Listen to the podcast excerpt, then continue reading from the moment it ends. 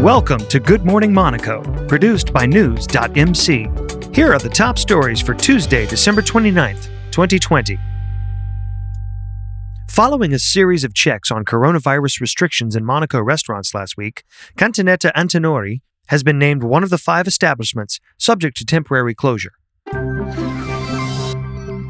On October 2, 2020, flooding and landslides brought about by Storm Alex devastated the southern French valleys of Estéron, Roya, Tinée, and Vesubie.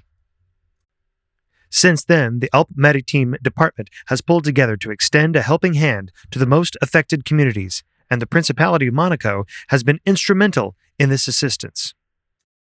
Now, though, famous faces from across the department have united to produce a catchy charity single labeled Nos Vadi. Among them stood out six AS Monaco stars.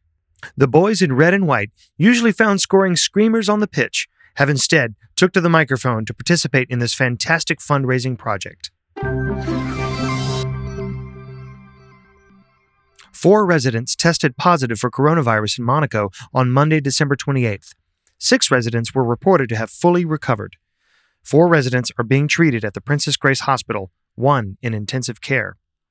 53 residents are recovering at home under the supervision of the Home Monitoring Center. Get the latest top stories from and about the Principality of Monaco every morning, Monday through Friday. Subscribe to our free newsletter at news.mc forward slash newsletter.